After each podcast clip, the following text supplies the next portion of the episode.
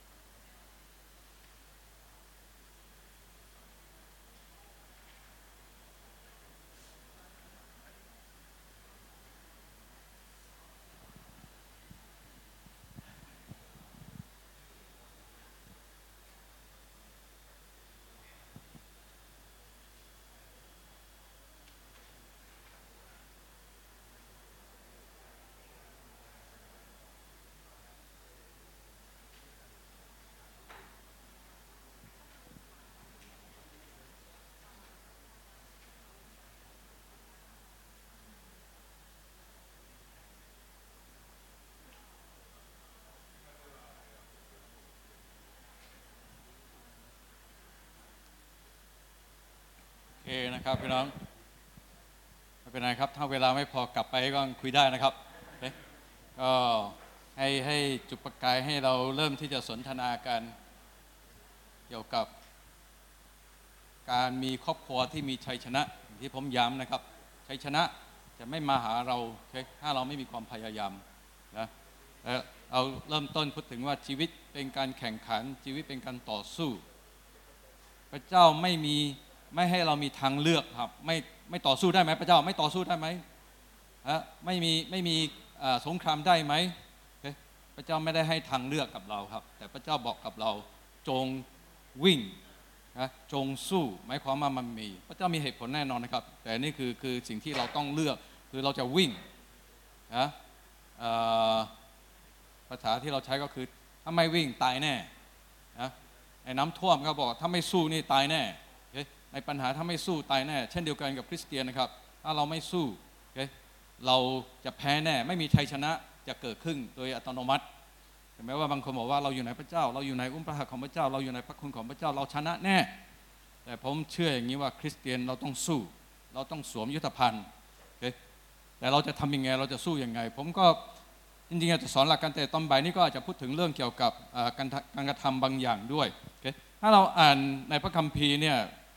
บางตอนบางบทเนี่ยอ่านแล้วบางทีมันก็รู้สึกเออนะอายอายๆหน่อยโดยเฉพาะเพลงเพลงโซโลมอนบางทีอ่านแล้วก็โอ้โห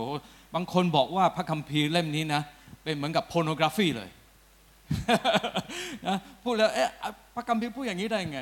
แต่สำหรับผมผมคิดว่า เพราะว่าพระเจ้ารู้ว่าเราเป็นมนุษย์ พระเจ้ารู้ว่าเรามีความต้องการแบบนี้ แล้วพระเจ้ารู้ว่า เพราะว่าพระเจ้าสร้างเราและพระเจ้ารู้ว่า ถ้าจะให้ดีที่สุดก็คือพูดตรงๆเลย มนุษย์เราสนใจแบบนี้นะดังนั้นในเพลงสดุดีเอ่อเพลงโซโลมอน แต่ผมอยากจะให้เราดูที่สดุดีบทที่ 5 ข้อ 18ถึง19นะอ่านอ่านดูนี่นะพี่น้องคิดยังไงเออคู่นี้น่ารักนะแล้วจะเป็นอย่างนี้ตลอดไหมขอให้เป็นอย่างนี้ตลอดนะโอเคแต่จะเป็นอย่างนี้ตลอดไหมนะแล้วเราอ่านที่สดุดีบทที่ 5 ข้อ 18สิอะอะข้อ 18ถึง19 พี่น้องลองอ่านดูนะ แล้วก็ถามตัวเองสิถามตัวเอง เรายังชื่นชมยินดีกับ คู่ครองของเราหรือไม่ ยังเป็นอย่างนี้อยู่หรือเปล่า พี่น้องลองอ่านดูนะ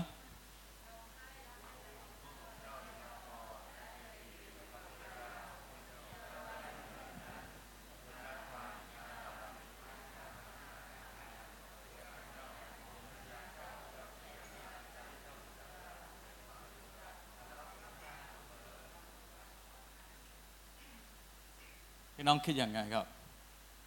มีสิ่งหนึ่งที่ผมอ่านที่นี่นะผมเห็นว่าพระเจ้าไม่ได้บอกว่าพ่อภรรยาเราสวย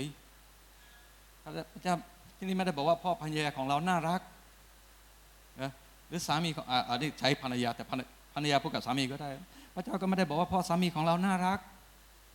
เรารักเขาเพราะว่าน่ารัก แต่พระเจ้าบอกให้จงจงจงจงจงพี่น้องสังเกตไหมครับ แปลว่าอะไรครับอะ แปลว่า แปลว่าอะไรนะครับ ต้องปฏิบัตินะเป็นคำสั่งอะจงจงนี่เป็นคำสั่งใช่ถูกต้อง แต่ทำไมทำไมต้องต้องเป็นคำสั่งแบบนี้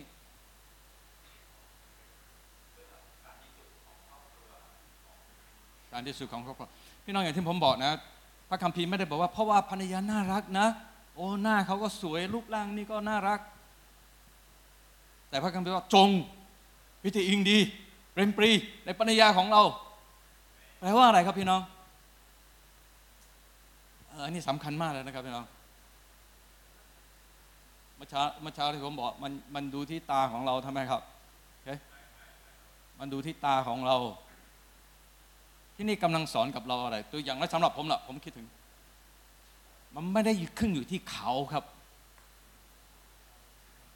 มันขึ้นอยู่ที่ตาของเรา เราเห็นเขา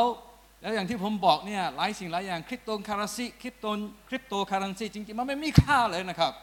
แต่มันเป็นค่าที่มนุษย์สร้างขึ้นมา ฉะนั้นพระกัมภีร์ที่นี่กำลังบอกกับเราจงจงจงเนี่ยเพราะไม่ความว่าอะไร เรานี่แหละต้องเลือก ผมขอเวลานิดหน่อยไปมองที่คนที่อยู่เรารักสิเรายังปริติอินดีกับเขาไหม เรายังเปรมปรีกับเขาอยู่ไหมเขาอาจจะไม่น่ารักแล้วนะ นะไม่เหมือน 20 ปีที่แล้วนะ อาจารย์อรริกไม่เหมือน 26 ปีที่แล้วนะ แต่อย่างที่ผมบอกนะ ผมแปลกนะ ผมบอกกับพระเจ้า ผมอยากจะสนุกกับภรรยาของผม ผมก็อายุ 63 แล้วนะ ภรรยาก็ 50 แล้วนะ แต่ทุกเช้าเนี่ยเราสนุกมากนะตื่นมาเนี่ย ผมตั้งใจเลยนะครับ แล้วภรรยาก็ก็ก็ก็ทำกับผมอย่างนี้เหมือนกันหมายความว่ามันมันมีการตอบสนองกัน ดังนั้นพี่น้องพระคัมภีร์ที่นี่กำลังสอนเรามันไม่ได้ขึ้นอยู่ที่เขา ไม่ได้ขึ้นอยู่ที่ภรรยาหรือสามีของเรา ไม่ได้ขึ้นอยู่ที่ลูกของเรา คุณค่าอยู่ที่การตีค่าของใจตาของเรา จับใจของเรา จับตาของเราไหมฮะที่ที่เราให้คุณค่าโซโลมอนเพลงโซโลโซโลมอนเขาเรียกว่าเพลงโซโลมอนโอเคบทที่หนึ่งข้อสองดูสิพี่น้องเขาอ่านยังไง มันมันโรแมนติกมากเลยนะครับใช่ไหมอ่านแล้วฮะลองอ่านดูนะ ลองดูหนึ่งสองสาม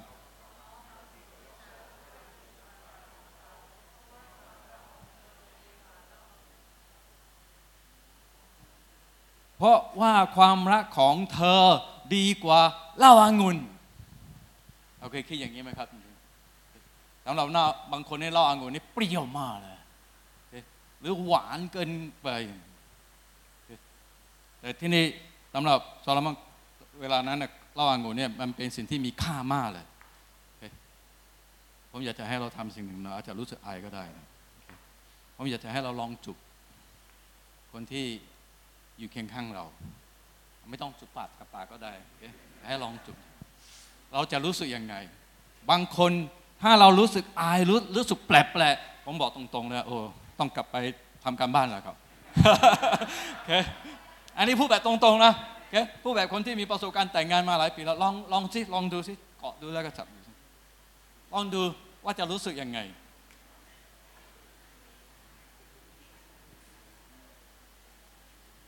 ผมไม่อยากจะให้จริง ๆ ผมมีภาพสำหรับการแต่งงานแล้วก็จูบกันครับไหมเขาเขาเขาไม่ได้โชว์ที่นี่เขาอาจจะอายก็ได้ ผมอยากจะให้เราดูภาพแล้วก็บอกว่าเอ๊ภาพแบบนี้เกิดขึ้นตอนที่แต่งงานเท่านั้นหรือ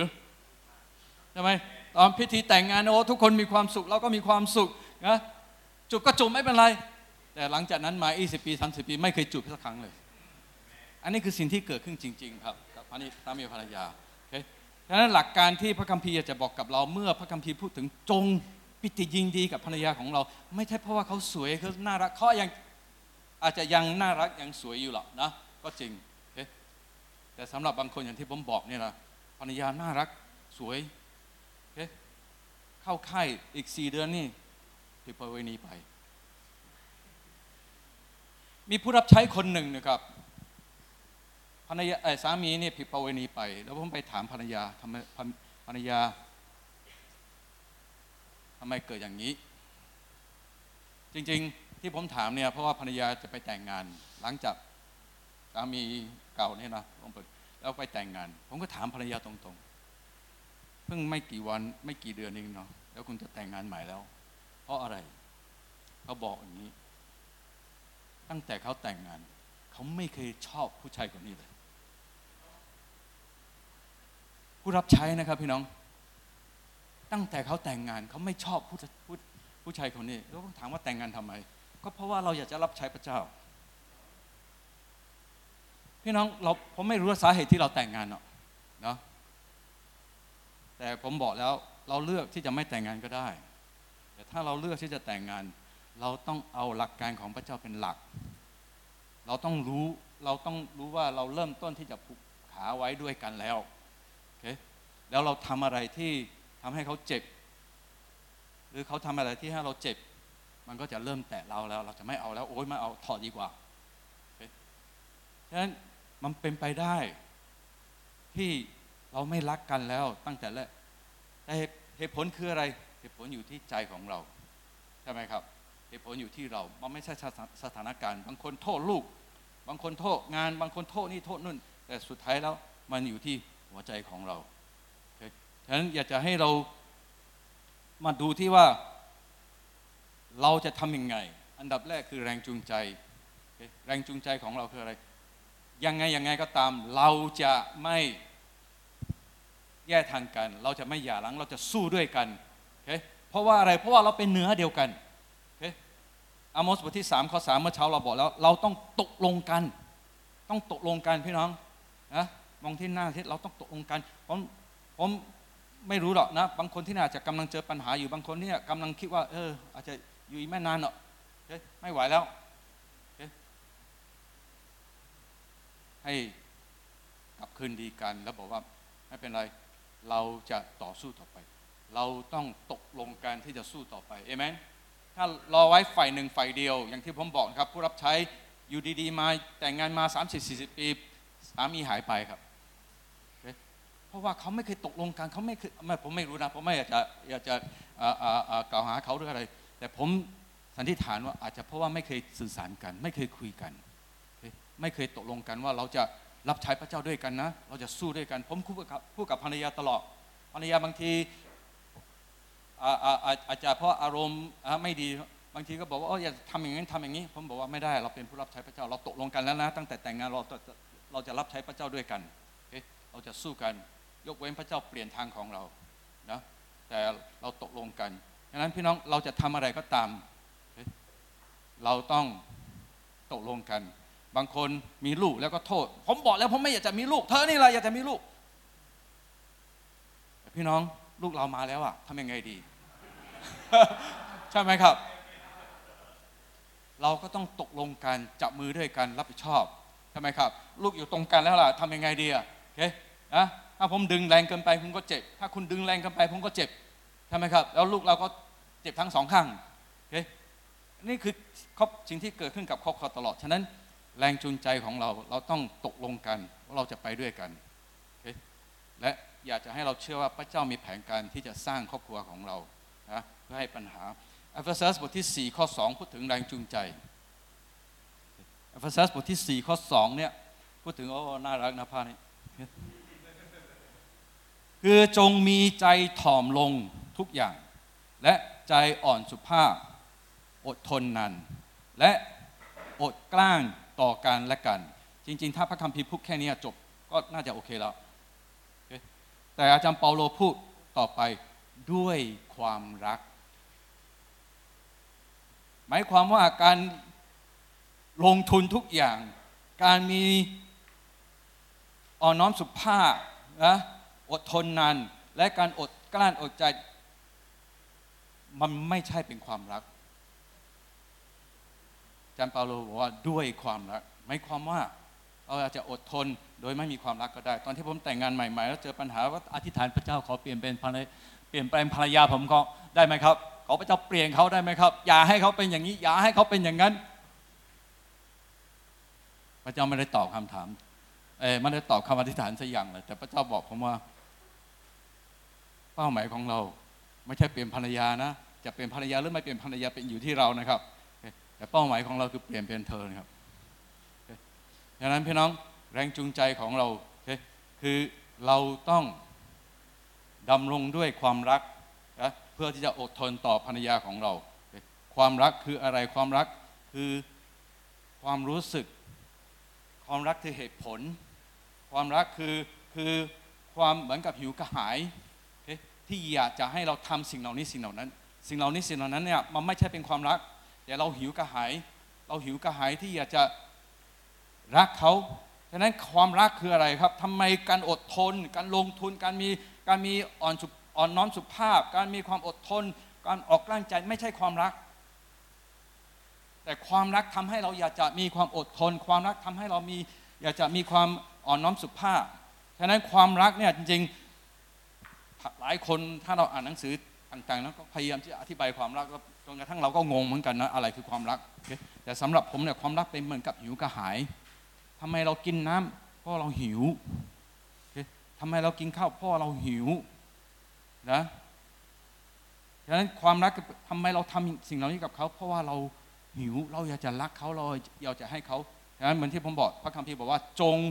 เปรมปรีกับภรรยาของเราทำไมต้องเป็นอย่างนี้ทำไมโอ้ดูสิไม่น่ารักเลย อันนี้เป็นความความจริงเนาะ ในสายตาของบางคนที่ภรรยาไม่น่ารักแล้ว ลูกเราไม่น่ารักอีกแล้ว สามีของเราไม่น่ารักอีกแล้วแถมมีปัญหากับพ่อตาแม่ยายอีกต่างหากแต่มาอยู่ที่ความหิวกระหายของเรา เราอยากจะรักเขาไหม เราอยากจะคืนดีกับเขาอยู่ด้วยกันกับเขาไหม มันอยู่ที่เรานะไม่ได้อยู่ที่เขาว่าเราจะ เดินต่อไปได้หรือไม่ นี่คือแรงจูงใจเราจะรักเขาจะเกิดอะไรก็ตามอยู่ที่เราเลือกที่จะรักเขาหรือไม่ ความรักเป็นสิ่งที่เราเลือกนะที่จะทำไม่ใช่เราทำเพราะว่าเอไม่ใช่เราทำสิ่งเหล่านี้เพื่อเราจะได้มีความรัก แต่เราทำอย่างนี้เพราะว่าเรามีความรักความรักผลักดันให้เราทำสิ่งเหล่านี้นะฉะนั้นอาจารย์เปาโลจึงบอกใน หนึ่งโครินธ์บทที่ 13 ผมไม่ได้เขียนที่นี่นะครับ แต่ในสมุดของเรา ไม่ได้พูดถึงการกระทำแต่พูดถึงทัศนคติทัศนคติ เพราะว่าเรามีแรงจูงใจที่อยากจะรัก ฉะนั้นต่อไปเนี่ยเราจะมาพูดถึงเรื่องทัศนคติ ทัศนคติของเราจะเป็นยังไง ถ้าเราบอกว่าเรามีความรักในเอเฟซัสบทที่ 4 ข้อ 3 ทัศนคติอันดับแรกที่สำคัญมากนะลูกชายบางทีบอกผมโอ้ทำมัน มีปัญหามากมายในในห้องเรียนมีปัญหามากมายกับห้องห้องเช่าต่างๆ เพราะเนี้ยผมบอกว่าไปอ่านอเฟซัสบทที่ 4 ข้อ3นะจงเพียงพยายาม ให้ความเป็นน้ำหนึ่งใจเดียวกัน พี่น้องอาจารย์เปาโลเริ่มต้น จงเพียงพยายาม ผมย้ำตั้งแต่เช้าแล้วพี่น้อง มันไม่ได้ขึ้นอยู่ที่พระเจ้าเท่านั้น ขึ้นอยู่ที่เราเพราะพระเจ้าบอกกับเราแล้วเราต้องพยายาม เราต้องพยายามที่จะคงเป็นความความเป็นน้ำหนึ่งใจเดียวกัน ถึงแม้ว่าพระเจ้าสร้างให้เราเป็นอย่างนั้นแล้ว แต่เราต้องพยายามเฮ้ถ้าเราไม่พยายามมันจะเกิดขึ้นไม่ได้พี่น้องบางคนที่นี่อาจจะกำลังเจอปัญหาครอบครัวเอ่อครอบครัวอาจจะมีมีมีรอยร้าวอยู่กับกับลูกของเรากับคู่ครองของเราก็ได้ ไม่ต้องห่วงครับพี่น้อง เพราะมันมีทางออกครับ มันมีวิธีการแก้ปัญหาครับ แต่เราต้องพยายาม อเคเราต้องพยายามเราต้องมองที่หน้าของภรรยาแล้วบอกว่า จะยังไงยังไง ฉันก็จะรักเธอโอเคฉันเธอจะตุบตีตีฉันยังไงก็ตาม ฉันก็จะรักเธอโอเคฉันเลือกที่จะรักเธอผมผมเคยบอกกับภรรยา ผมจะทำให้จนกระทั่งคุณไม่รู้จะทำอะไรอีกแล้วอะทำไมตีก็ไม่เจ็บไม่ยอมไม่ยอมแพ้ทุบก็ไม่ยอมแพ้ จะฆ่าก็ไม่ไม่กล้าฆ่าทำไมครับ ทำไมคุณทำอย่างนี้ เพราะว่าเรารัก ไม่ไม่ได้หมายความว่า อันนี้คือยกตัวอย่างเฉยๆนะโอเคภรรยาผมน่ารักเนาะไม่ใช่เป็นแบบไม่คนแบบนั้นโอเคแต่เพราะว่าเราพยายาม เรามีความพยายามนะมันไม่มีทางที่จะแตะแยกถ้าเราไม่ยอมที่จะให้แตะแยกโอเคถึงแม้ว่าอีกฝ่ายหนึ่งอาจจะไม่ไหวแล้วอย่าเราจับเขาไว้ เราจะไม่ปล่อย จะไม่มีทางครับ อันนี้คือสิ่งที่ผมบอกกับ คู่ที่มาหาผม ผมบอกว่า มันขึ้นอยู่ที่พวกเธอนี่แหละคุณจะเอาไหมคุณจะให้อยู่ต่อไหม ถ้าคุณไม่ให้อยู่ต่อ ผมจะพูดถึงทางลบจะเกิดอะไรขึ้น ถ้าคุณอย่าล้างกัน แต่ถ้าคุณอยู่ต่อ ผมจะบอกประโยชน์ว่าจะเป็นอยังไง แน่นอนไม่ง่ายดังนั้นเราเราต้องต้องมีความพยายาม แต่พี่น้องความพยายามที่อยู่ที่ไหนครับ ข้อสุดท้ายบางชาติสุดท้ายบอกว่า ด้วยสันติภาพเป็นพันธนะ จะทำอะไรก็ตามขอให้เกิดสันติภาพ ในโรมบทที่ 12 ข้อ 18จำเปาโลบอกว่าถ้าเป็นไปได้คือเท่าที่เรื่องขึ้นอยู่กับท่าน จงอยู่อย่างสงบสุขกับทุกคน จริง ๆ ทุกอย่างขึ้นอยู่ที่เรานี่แหละแต่อาจารย์เปาโลก็บอกว่าถ้าเป็นไปได้ ไม่ความว่าบางทีมันเป็นไปไม่ได้ไม่นะ ไม่ใช่เพราะว่าภรรยาหรือสามีของเรามีปัญหา แต่เราไม่ยอมฉะนั้นอาจารย์เปาโลเริ่มต้นบอกว่าถ้าเป็นไปได้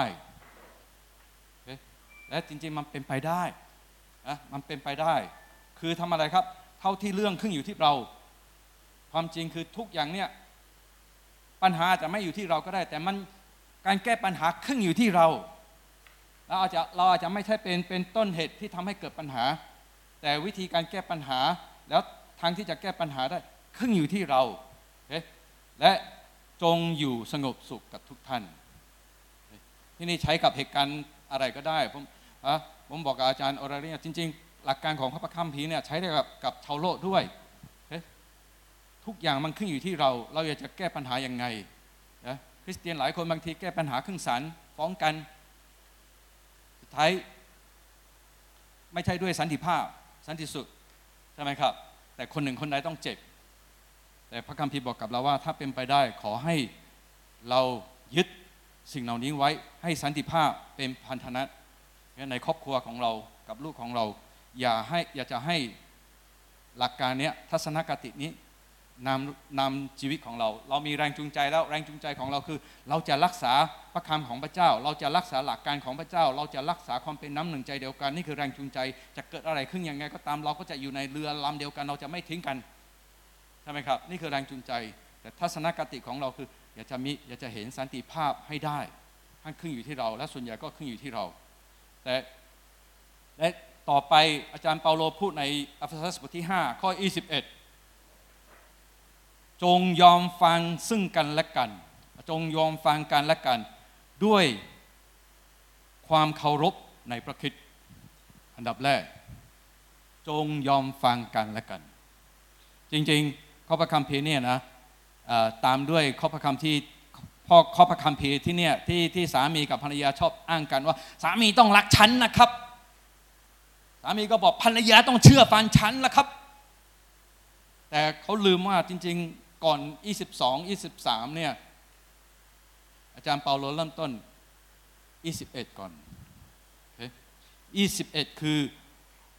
จงยอมฟังกันและกัน อันนี้คือทัศนคติ 22 23 พูดถึงสามีต้องรับภรรยา ภรรยาต้องเชื่อฟังสามี มันเป็นฟังก์ชัน มันเป็นบทบาทของสามีภรรยา ภรรยาสามีต้อง รักภรรยาภรรยาต้องเชื่อฟัง อันนี้คือบทบาทนี่คือนี่คือรูปแบบที่พระเจ้าสร้างหลายคนไม่ยอมรับอย่างนี้หรอกโดยเฉพาะชาวโลกโอ้เป็นไปได้ยังไงที่จะให้สามภรรยาที่จะให้เราเชื่อฟังพระองค์พี่น้องนี่คือนี่คือวิธีการโครงสร้างของพระเจ้าดีไซน์ของพระเจ้าที่จะให้ครอบครัวเดินเดินไปด้วยกันได้นะสามีรักภรรยาภรรยาเชื่อฟังสามีแต่ไม่ได้หมายความว่านะ สามีพูดอะไรเราก็ฟัง ถ้าเราเราศึกษาลึกๆ แต่ผมแค่อยากจะบอกว่า อันนั้นคือฟังก์ชัน แต่ทัศนคติที่สำคัญคือยอมฟังกันและกัน ฉะนั้นเราต้องมาศึกษาว่ายอมฟังกันและกันหมายความว่าอะไร ยอมคุยกันได้ ยอมรับซึ่งกันและการยอมความคิดเห็นของเขา บางทีสามีชอบเอาฟังก์ชันแล้วก็มาเป็นหลักบอกว่า เธอต้องเชื่อฟังเรา แล้วสามีภรรยาก็บอกแต่เธอต้องรักเรา นั่นมันเป็นฟังก์ชันแต่ทัศนคติคือยังไงก็ตามเราฟังกันและกันพี่น้องฟังแล้วรู้เรื่องหรือเปล่านะครับ ผมพยายามที่อธิบายหลักการที่อาจารย์เปาโลบอก ยอมฟังซึ่งกันและกัน แต่พี่น้องอาจารย์เปาโลพูดตามอย่างนี้นะครับ จงยอมฟังซึ่งกันและกันด้วยความยำเกรงพระเจ้า ด้วยความยำเกรงพระเจ้า มีบางคำเองที่ผมของผมนี่แปลว่าด้วยความเคารพซึ่งผมไม่ชอบคำว่าเคารพแต่ที่อาจารย์พูดที่ที่นี่พูดถึงยำเกรงพระเจ้า หมายความว่าเกรงกลัวพระเจ้า อย่างที่ผมบอกนะครับสองเป็นหนึ่งหลักการการเป็นเหนือเดียวกันนี่มันเป็นคำสั่งของพระเจ้าฉะนั้นเมื่ออาจารย์เปาโลบอกกับเราว่ายอมฟังกันและกันด้วยความเคารพหมายความว่ามันเป็นหลักการของพระเจ้า มันเป็นทัศนคติที่พระเจ้าอยากจะให้เรามีต่อกันและกัน คริสเตียนเราไม่น่าจะมีปัญหานะสำหรับสำหรับคู่แต่งงาน เพราะว่าเรามีหลักการมากมาย ถ้าเรายอมยำเกรงพระเจ้า ถ้าเรายอมให้พระคำของพระเจ้าเป็นหลักเฮ้ไม่ได้หมายความว่าเราจะไม่มีปัญหา แต่วิธีการเป็นปัญหาก็จะมีวิธีทางทางแก้ปัญหาก็จะมีทางออกใช่ไหมครับนะถ้าเรายอมที่จะยำเกรงพระเจ้า นั้นแรงจูงใจยังไงยังไงเราก็จะไปด้วยกัน เราจะไม่ฝ่าฝืนพระคำของพระเจ้า ทัศนคติ ด้วยสันติภาพนะทัศนคติบอกกับว่าทุกอย่างขึ้นอยู่ที่เราสามคือเราจะพยายามฟังกันและกัน โดยการยำเกรงพระเจ้า และทัศนคติสุดท้ายและนี่สำคัญมากๆเลยผมบอกคำเดียว คือเราต้องไว้ใจซึ่งกันและกัน พี่น้องเมื่อเช้านี้ผมพูดถึงทำไมเอวา สงสัยอดัมแน่นอน เพราะว่าเขาเห็นเห็นใช่ไหมครับผลไม้น่ากิน น่าดูทำให้มีสติปัญญา แต่หลักๆแล้วเพราะว่า เขาไม่ไว้ใจสามี ผมพูดกับภรรยาตลอดว่ายังไงยังไงก็ตามไม่ว่าจะเป็นเรื่องเงินเรื่องงานเรื่องอะไรก็ตาม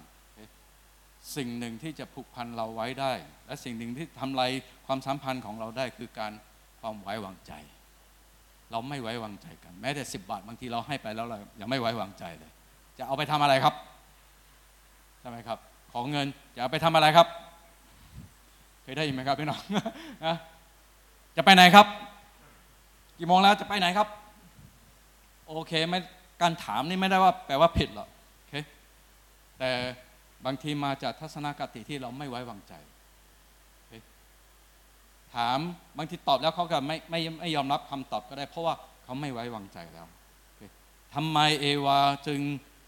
สงสัยอาดัมเพราะว่าเขาไม่ไว้วางใจอาดัมฉะนั้น หลักการของการสอนเกี่ยวกับการแต่งงานหลายคนก็บอกว่าปัญหาหลักๆ คือเราไม่ไว้วางใจกันฉะนั้นเราต้องมามาเรียนรู้ว่าทำยังไงที่เราจะไว้วางใจกัน จริงๆ ความไว้วางใจง่าย ๆ ก็คือเป็นทางเลือก เราเลือกที่จะไว้วางใจเขาเราไม่มีเราไม่มีทางที่จะรู้จิตใจของเขาเป็นยังไงถูกไหมครับ มีแต่พระเจ้าเท่านั้น เราไม่มีทางหรอกว่าคุณจะเอาเงินไปใช้อะไร ถึงแม้ว่าเขาพูดอาจจะไม่จริงก็ได้ จะไปไหน ถึงแม้ว่าเขาพูดอาจจะโกหกก็ได้ใช่ไหมครับ ฉะนั้นเราเลือกที่จะไว้วางใจเขา พี่น้องบางทีเราบอกเฮ้ยไม่ได้สิ มันเสี่ยง สิ่งที่ผมเรียนรู้ เมื่อคนได้รับความไว้วางใจกับเราเนี่ยแล้วเขาไปทำผิดเนี่ยแรงจูงใจของเขาก็จะเอ๊ะจิตจับจิตสำนึกของเขาก็จะฟ้องเขาเออเขาอุตส่าห์วางใจเราแต่เราไปทำผิด อาจจะครั้งสองครั้งเราอาจจะทำแต่หลังนั้นมาเขายังวางใจเรา เขายังวางใจเราเขายังเขายังเชื่อใจเรา จิตสำนึกก็จะทำให้เราเปลี่ยนเอง หรือถ้าเขาไม่เปลี่ยนอาจจะไม่มีทางที่จะแก้แล้วทำยังไงก็ไม่ไม่ไม่ได้แล้วแต่ความไว้วางใจมันเป็นเรื่องที่สำคัญมาก ที่ตอนบ่ายได้จริงๆ ผมก็ไม่อยากจะสอนมากนะผมแค่อยากจะสอนแรงจูงใจกับทัศนคติทำยังไงที่เราจะ รักษาความเป็นน้ำหนึ่งใจเดียวกันได้บางที่อยู่ที่แรงจูงใจของเรา เราอยากจะเอาไหม ทุกอย่างมันอยู่ที่เรา พระคัมภีร์บอกว่าจงปิติยินดีในสามีภรรยาของเรา ไม่ใช่เพราะว่าเขาน่ารักหรือเขาอาจจะน่ารักก็ได้ แต่มันขึ้นอยู่ที่ทัศนคติของเรา เราอยากจะรักษาความเป็นน้ำหนึ่งใจเดียวของการของเราไหม เรายังเห็นคุณค่าในชีวิตของเขาไหม ไม่ใช่เพราะว่าเขามีคุณค่านะครับ ผมใช้คำว่าเห็นหมายถึงว่าเราให้คุณค่ากับเขาพี่น้องมีข้อประคัมภีร์ข้อหนึ่งนะครับ ไม่รู้ว่าพี่น้องเคยอ่านวิวรณ์บทที่สามข้อยี่สิบมีไหมครับในข้อประคัมภีร์ที่นี่มีไหมครับวิวรณ์บทที่สามข้อยี่สิบบอกว่าเรายืนอยู่เคาะที่ประตูใจ อาจจะไม่อยู่ที่นี่นะแต่ผมอ่านให้ฟังเพราะผมท่องจำได้ตั้งแต่ผมเป็นคริสเตียนใหม่ ๆ ตอนแรกเราก็คิดว่าข้อนี้สำหรับคนที่ไม่เป็นคริสเตียน เรายืนอยู่เคาะที่ประตูใจ ถ้าผู้ใดได้ยินเสียง แล้วเปิดประตูเราก็จะเข้ามา และรับประทานอาหารด้วยกันกับเขา และเขาจะรับประทานด้วยอาหารกับเรา พี่น้องเคยได้ยินข้อนี้ไหมครับ เรายืนอยู่เคาะที่ประตูใจ พี่น้องข้อนี้มาจากไหนรู้ไหมครับ มาจากวิวรณ์บทที่สามข้อยี่สิบใช่ แต่มันมันเป็นจดหมายที่พระเยซูคริสต์เขียนให้กับคริสเตียนที่เราดีเซียฟังไว้นะครับ มันเป็นจดหมายที่พระเยซูคริสต์เขียนให้กับพี่น้องคริสเตียนที่เราดีเซีย พี่น้องพี่น้องคิดยังไงครับ เมื่อผมใช้คำว่าพระเยซูคริสต์เขียนจดหมายให้เรา พระเยซูคริสต์จบ บอกว่าสำเร็จแล้วภารกิจของพระองค์สำเร็จแล้วพระองค์กลับไปที่สวรรค์พระคัมภีร์บอกว่าพระองค์ไม่ได้กลับไปแล้วก็นอนครับ แต่อธิษฐานวิงวอนเผื่อเราและพี่น้องพระเยซูคริสต์เขียนจดหมายมาหาเราสมัยก่อนนะครับ ไม่มีมือถือไม่มีอะไรนี่อาศัยจดหมายเป็นกระดาษนะครับนะบางทีผมต้องเดินทางไปต่างประเทศไปทำงานแล้วเมื่อได้รับจดหมายจากจากจากเพื่อนหรือจากที่รักหรือจากพ่อแม่นี่ทำยังไงครับร้องไห้เลยครับพี่น้องพพี่น้องลองจินตนาการนะครับ พระเยซูคริสต์ ตายบนไม้กางเขนสำเร็จแล้วการกระพันธกิจที่ยิ่งใหญ่ที่สุดเลยกลับไปอธิษฐานเผื่อเราแถมห่วงใยเรา แล้วก็เขียนจดหมายมาหาเรา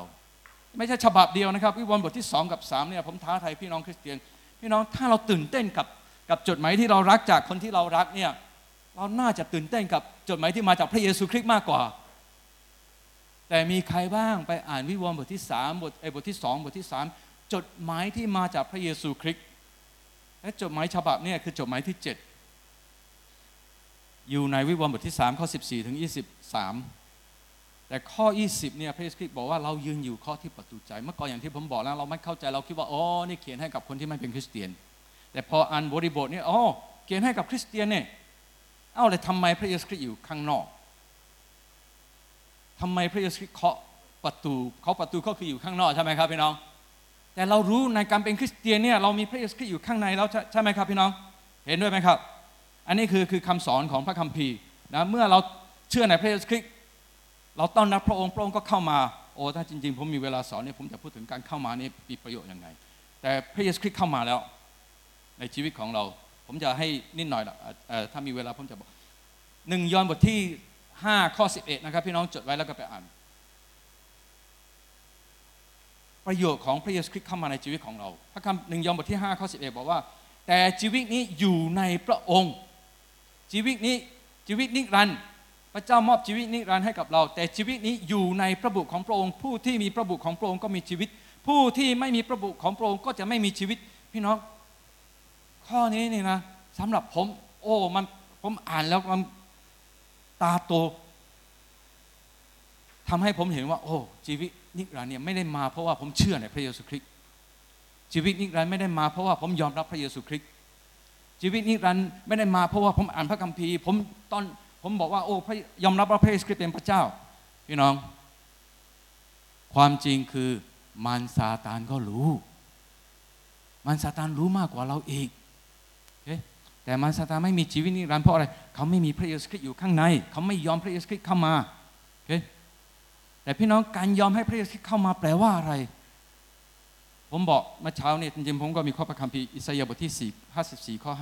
5 ผู้สร้างเราคือภรรยาเอคือสามีของเรา การที่เรามีพระเยซูคริสต์เข้ามาในชีวิตของเรา จริง ๆ เป็นเหมือนกับความสัมพันธ์ระหว่างเรากับภรรยาหรือกับสามี แต่ถามสิมีใครสนใจการที่เรามีสามีของเราอยู่ในใจของเรา อ่านพระคัมภีร์ก็ไม่ยอมแล้ว อธิษฐานก็โอ้ยเหนื่อย เรารู้สึกอย่างนี้กับภรรยาของเราไหมโอ้ยไม่อยากจะพูดแล้วเบื่อกับภรรยาแล้วพี่น้องการที่เรามีพระเยซูคริสต์เข้ามาในชีวิตของเรา คือการที่เรามีความสัมพันธ์สนิทสนมกับสามีของเรา แต่ถามคริสเตียนเนี่ยมีใครบ้างที่สนใจ พระเยซูคริสต์จึงเขียนจดหมายให้เรา เรายืนอยู่เคาะที่ประตูใจ เพราะอะไร เพราะพระองค์ถูกไล่ออก แล้วทำไมถูกไล่ออก วิวรณ์บทที่สามข้อสิบหกบอกว่า เพราะว่าท่านท่านหลายพูดว่า เรามีทุกสิ่งทุกอย่าง เรามีทรัพย์สมบัติมากมาย เราไม่ต้องการอะไรเลย เราไม่ต้องการอะไรเลย พี่น้องหลักการนี่สำคัญมากสำหรับสามีภรรยา บางทีเรามองภรรยา ฉันไม่ต้องการเธอแล้วผมมีทุกอย่างแล้ว ผมมีความสุข ผมอยากจะไปเที่ยวไหนก็ไป เธอไม่ไปก็ไม่เป็นไรเพราะไม่สนใจ พี่น้องสิ่งที่พระเยซูคริสต์อยากจะบอกกับเราอาจจะเกี่ยวข้องระหว่างเรากับพระเยซูคริสต์ก็ได้ แต่มันเกิดขึ้นกับเรากับสามีกับภรรยากับลูกก็ได้ เรามีทุกอย่าง เรามีความสุข เรามีรถฟอร์รารี่ผมบอกอาจารย์วรารีนะครับ เจ้าของร้านอาหารฝรั่งเศสเนี่ยเพื่อนผมเนี่ยเขาเขาบอกว่าเขาอยู่ในชมรมฟารารี่เลยนะครับโพเช่ไม่ใช่ฟารารี่เออโพเช่แล้วก็มีฟารารี่ด้วย ทั่วประเทศนี่ครับบางทีเขาก็ขับรถไปเที่ยวกันเป็นเป็นคาราวานเนี่ยนะโอ้เคยเห็นไหมครับคาราวานฟารารี่เนี่ยนะอาจะบอกว่าไม่เป็นไรเพราะมีทุกอย่างแล้วพี่น้องมีคริสเตียนหลายคน อันนี้ไม่ใช่คำพูดของผมนะครับ แต่เป็นคำพูดของพระเยซูคริสต์ที่อยู่ในวิวรณ์บทที่สามเพราะว่าทั้งทั้งทั้งหลายพูดว่าเรามีทรัพย์สมบัติมากมายเราไม่ต้องการอะไรเลย สิ่งที่พระเยซูคริสต์กำลังบอกกับเราว่าที่เขาเคาะที่โปร ที่พระองค์เคาะที่ประตูใจ เพราะว่าพระองค์ถูกไล่ออกจากใจของเราของเรา เพราะว่าทรัพย์สมบัติของเรามีมากมายพระพรที่พระเจ้าให้กับเรากลายเป็นพระเจ้าในชีวิตของเราฉะนั้นมัทธิวบทที่ 6 ข้อ 21 ซึ่งซึ่งผมบอกว่าสำคัญที่สุดในพระคำข้อพระคัมภีร์ที่สำคัญที่สุดในพระคัมภีร์คือทรัพย์สมบัติของเราอยู่ที่ไหนใจของเราก็อยู่ที่นั่นโพที่สำคัญที่สุดอันดับแรกที่ทำให้แตกแยกกันคือนอกใจ infidelity ภาษาอังกฤษเรียกว่านอกใจ เพราะอะไรเราไม่สนใจภรรยาเราแล้ว เราไม่สนใจสามีของเราแล้ว เราไม่สนใจลูกของเราแล้ว เพราะว่าเรามีทุกอย่างการงานของผมก็สำเร็จแล้ว หรือการงานของผมกำลังมีปัญหาอยู่ ผมต้องดิ้นรนไปหา เพราะว่าอันนั้นสำคัญที่สุด เธอไม่สำคัญแล้วทำไมพระเยซูคริสต์อยู่ข้างนอก เพราะว่าเราไม่สนใจพระองค์ทำไมภรรยาของเราไม่ได้อยู่ในสายตาของเราแล้วถึงแม้ว่าอยู่ข้างๆ อาจจะอยู่กับเราตอนนี้ก็ได้ แต่ใจเราไม่อยู่กับเขาแล้ว และเขาไม่ได้อยู่ในใจเราแล้วพี่น้องในการสัมมนาครั้งนี้ ผมไม่รู้สถานะของแต่ละคน แต่ยังไงก็ตาม คุณอาจจะคิดว่าคุณเข้มแข็งแล้วดีแล้ว ปล่อยปากลักเลยได้แล้ว ผมบอกมารซาตานจะไม่ยอมปล่อยครับเนื้อหนังของเรา จะไม่ยอมแพ้ครับยังไงยังไงก็อยากจะฟื้นขึ้นมา แล้วก็ทำให้เรายิ่งทำให้เราเกลียดภรรยาของเราทำให้เราอะเอ่อเอ่อน้อยใจภรรยาของเราโกรธภรรยาของเราหรือสามีของเราก็ได้นะโทษทีนะไม่ได้พูดถึงภรรยาสิ่งเหล่านี้มันเกิดขึ้นได้ ถ้าเราภาษาอังกฤษเรียกว่า take for granted complacent ละเลยมองข้ามความสำคัญของคนที่อยู่เคียงข้างเรา ลูกๆของเราโอย่าให้ ถ้าพูดในความเชื่อของเรานะอย่าให้พระเยซูคริสต์ต้องถูกไล่ออกจากชีวิตของเรา แต่ถ้าพูดในครอบครัวของเรา อย่าให้สามีภรรยาหรือลูกๆของเรา ต้องอยู่ข้างนอก แล้วเคาะที่ประตูใจของเรา ขอบคุณพระเจ้านะครับ พระเยซูคริสต์ยังเคาะที่ประตูใจนะครับ ภาพนี้ทำให้ผมเห็นว่าพระองค์ยังรักเราอยู่นะ เพราะพระองค์ยังเคาะที่ประตูใจนะครับ